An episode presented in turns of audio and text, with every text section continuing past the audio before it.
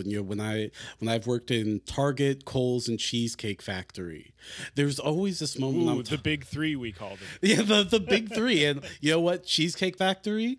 Visit our Patreon. You were the best out of all of them, yo. So all these critiques are not for you, Cheesecake Factory. We love you.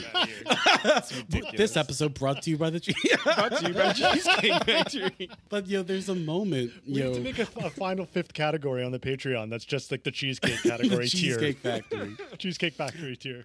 But uh, when I when I'm talking to someone who's been there for years, and I, I you know I don't want to say this in any sort of condescending way, but I'm like this this really is bullshit. The way that they they push us to our to the limit, the way that they're you know the managers are always flying by, being like, "Don't you care about the customer?" I'm like.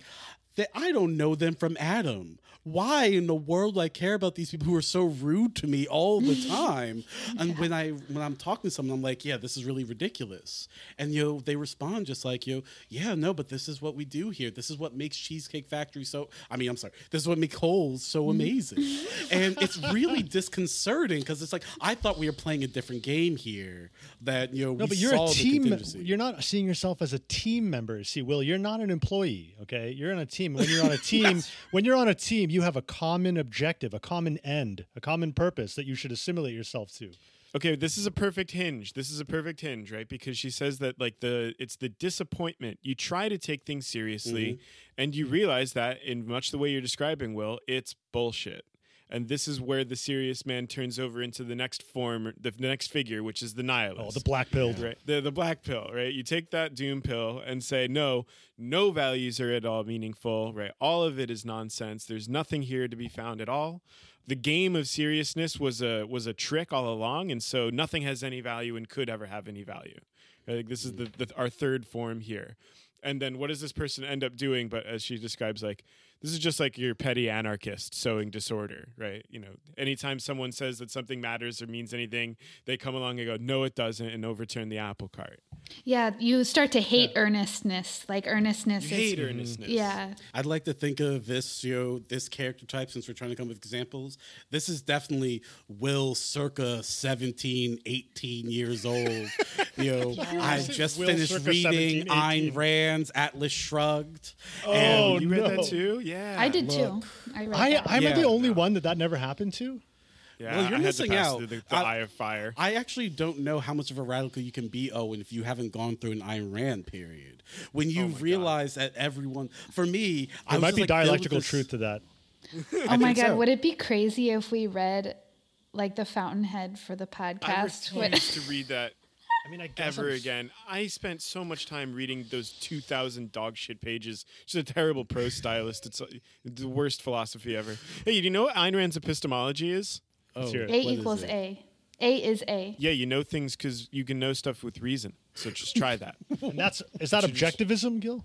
It's objectivism. Okay. It's g- it's it's pretty strong. We gotta have an episode That's of true. We- objectivism. Come yeah, on. I was like, you, you're you're turning down my offer, but I feel like there's a lot of um, and the soft core like libertarian porn is also of interest. yeah, isn't it? It's like literally like That's people exactly what it people is. people who are so independent that they're like gonna have really great sex about it. It's Paul, it's That's it's that sounds impossible. it's the Paul Ryan manifesto. I would just think of Paul Ryan every time I hear it. All right. Wait, I'm sorry. yeah. We're really just gonna zoom by. Lily said it was softcore libertarian pornography, and that wasn't a metaphor. She actually was. No, it was very literal. Yeah. Oh my god. Put that into your Google search oh bar. What comes up is probably Dan Crenshaw jumping out of a No, plane. I don't need this. I'm already on so many lists. I can't afford. True, fair enough. But I actually, when I taught this book and I got to the nihilist part, I, I was tell talking to my you know, first year um, undergraduate students. I said to them, the first time you go to a party in college, you will encounter the nihilist. Everyone's going to think they're Oh, the most interesting person in the room.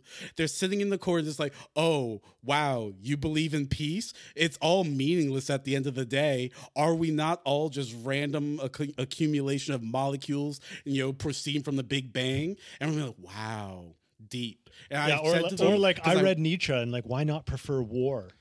Like, why not? cool, cool, cool, dude. Okay, that I'm not gonna lie. Embarrassing, embarrassing confession. That person was me actually. Ugh. Oh, oh yeah. So Okay, there it is. Yeah. So Yeah. I tried to do my part for the culture, and I said, please do not find that person interesting. They are just deeply afraid. You know, they they they had some failures and disappointments. In fact, if anything, have some pity for them. Like you know, it, it's mm-hmm. hard not growing up. you know? So two things I wanted to say here. One of them is like I, as I was just quoting her as saying like the nihilist, and as you're saying at the party, like all they do is sow disorder and anarchy and kind of just try to undermine everything.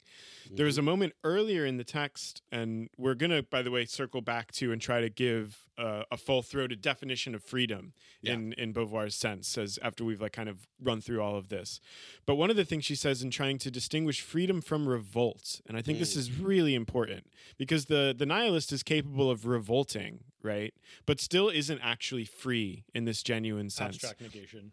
It's an abstract thing. And so this is a quote from the first chapter about like I don't know toward the end of it. She writes, "Revolt insofar as it is pure negative movement remains abstract. It is fulfilled as freedom only by returning to the positive." That is, by giving itself a content through action, escape, political struggle, revolution. Right? And so this like desire just to smash and destroy is like not actually freedom in her analysis, right? It's just this pure negativity that like, you know, revolt's all well and good, but freedom actually has to have a positive consistency. It has to be for something it has to be it has to be realized in the form of a project, Yes. right? It does actually have to have an end. But again, I think it's important to to point to the temptation that she identifies with nihilism, right? So what what is it that mm-hmm. draws us there? And I love the example she gives of Baudelaire. Right, she says it was necessary for him. I'm just going to quote this for a second. She says it was necessary for him that the universe which he rejected continue in order for him to detest it and scoff at it. right? And I think there's a, so many kind of black pilled kind of internet posters right who are who you can just tell how deeply attached they are to the kind of apocalyptic trajectory of the world and it, it seems like it comes from a place of concern but actually i usually just get the sense that they would feel utterly lost like if good things started happening like they don't actually want they don't actually want good things to start happening they need Right. this apocalyptic trajectory and they're fused to it assimilated with it you know Accelerationist. uh, yeah, yeah. for instance. I think that there's lots of people like I mean the people you're describing are kind of hardcore versions of it, but I think it exists in subtler forms. Um, good point Yes. that's true like this is really how I think about like people who are on the far left who are just never able to be happy about anything happening. Mm. And okay, so when something goes on, looking for the limitations is the first first and only thing that you mm. do. So like inability to feel excitement and joy about mm-hmm. something going on and that's not so to say that Lillian, yeah. That's not to say that you shouldn't be always developing criticisms. Like the more if there's a social movement happening, you should totally start to develop criticisms like as soon as it they they come to you. But I mean like the inability to kind of experience joy and and optimism and like social movement and the desire to try to collaborate with others in actual like realizing one's own freedom and instead just kind of putting the kibosh on that like it'll never be never be good enough or something. And I think I first read this, it must have been like 2013 or, or something, because I, I wrote in the margins that this reminded me of Occupy Wall Street. And mm-hmm. so you can see like where my, my head was at when I was reading it, because I wrote "P- revolt and pure negativity remains abstract. And that's what that mm-hmm. experience was like for me. It was like, we won't set forward any demands. This is purely negative. Mm-hmm. Um, and we're gonna we're gonna militantly keep it negative, and you can't make it positive because it would require to have a positive content. We'd have to have a consensus, but we can't have a consensus. And I remember like reading this, and I was like, oh my god, this was that's what that was. Yeah, I think at like a later at a later date we might end up having to do an episode on we've been talk, talking about like Tiqqun a little bit and sort of the the the fetish for this negativity in the form of what they call like destituent power. Is mm. like I think something that I might fall prey to this same sort of diagnosis, right? We we want to we want to get into it. Like that's the sort of thing that I'm worried about at least when I see all these like people talking about like yeah, destituent power or just like, you know, destruction as like the kind of end in itself. We can't posit an end or have a kind of positive program. Seems to fall kind of exactly into this trap that Mhm. Beauvoir is is diagnosing. I mean, I found the same thing with Occupy, right? There was a real part of why, when and why it fizzled out was just the kind of refusal to start taking any kind of positive, to start engaging any kind of positive, concrete vision. Um, and for a while, that was like its energy, right? It had that energy of pure revolt. Uh, but then, without moving from that the the state of what you called abstract, the kind of abstract negation towards something yeah i don't know just nobody wanted to i don't know why you think that is lillian because i don't think i actually have a good account of why that particularly happened with with that i, mean, I don't want to make a whole episode about occupy but- Occupy? yeah Well, she does say Beauvoir says herself toward the end of the book that like it's actually kind of easy to get everybody on board with revolt, right? Yes. Like name a co- name a common enemy, uh, engage in this like work of negation, right? Fight against something that you want to destroy. It's actually kind of easy to get a lot of people together into that under that tent. But the minute it's a it's a matter of trying to articulate a common vision for a project with like you know goals and then we're going to have to have a discussion subsequent to that about the means by which we're going to achieve those ends all of a sudden fragmentation gets back into the scene very quickly and easily right and so like she gives examples of people who like got the negative moment right in their youth and then like Mm-hmm. get assimilated right it's easy to like get assimilated as a reactionary even for people who really nail that first Like first the moment boomers. I feel like they got assimilated. what did they negate I feel like they think Once of. I mean, they time. think they were.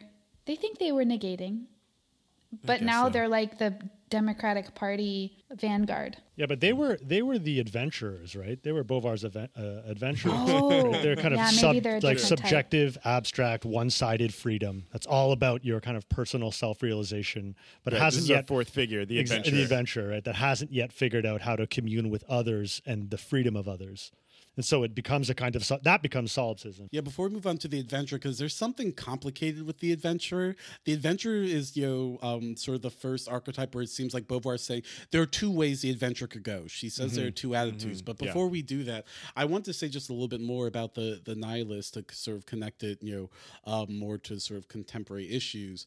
I think, you know, the reason why I'm so antagonistic towards the nihilists is when the George Floyd protests first broke out.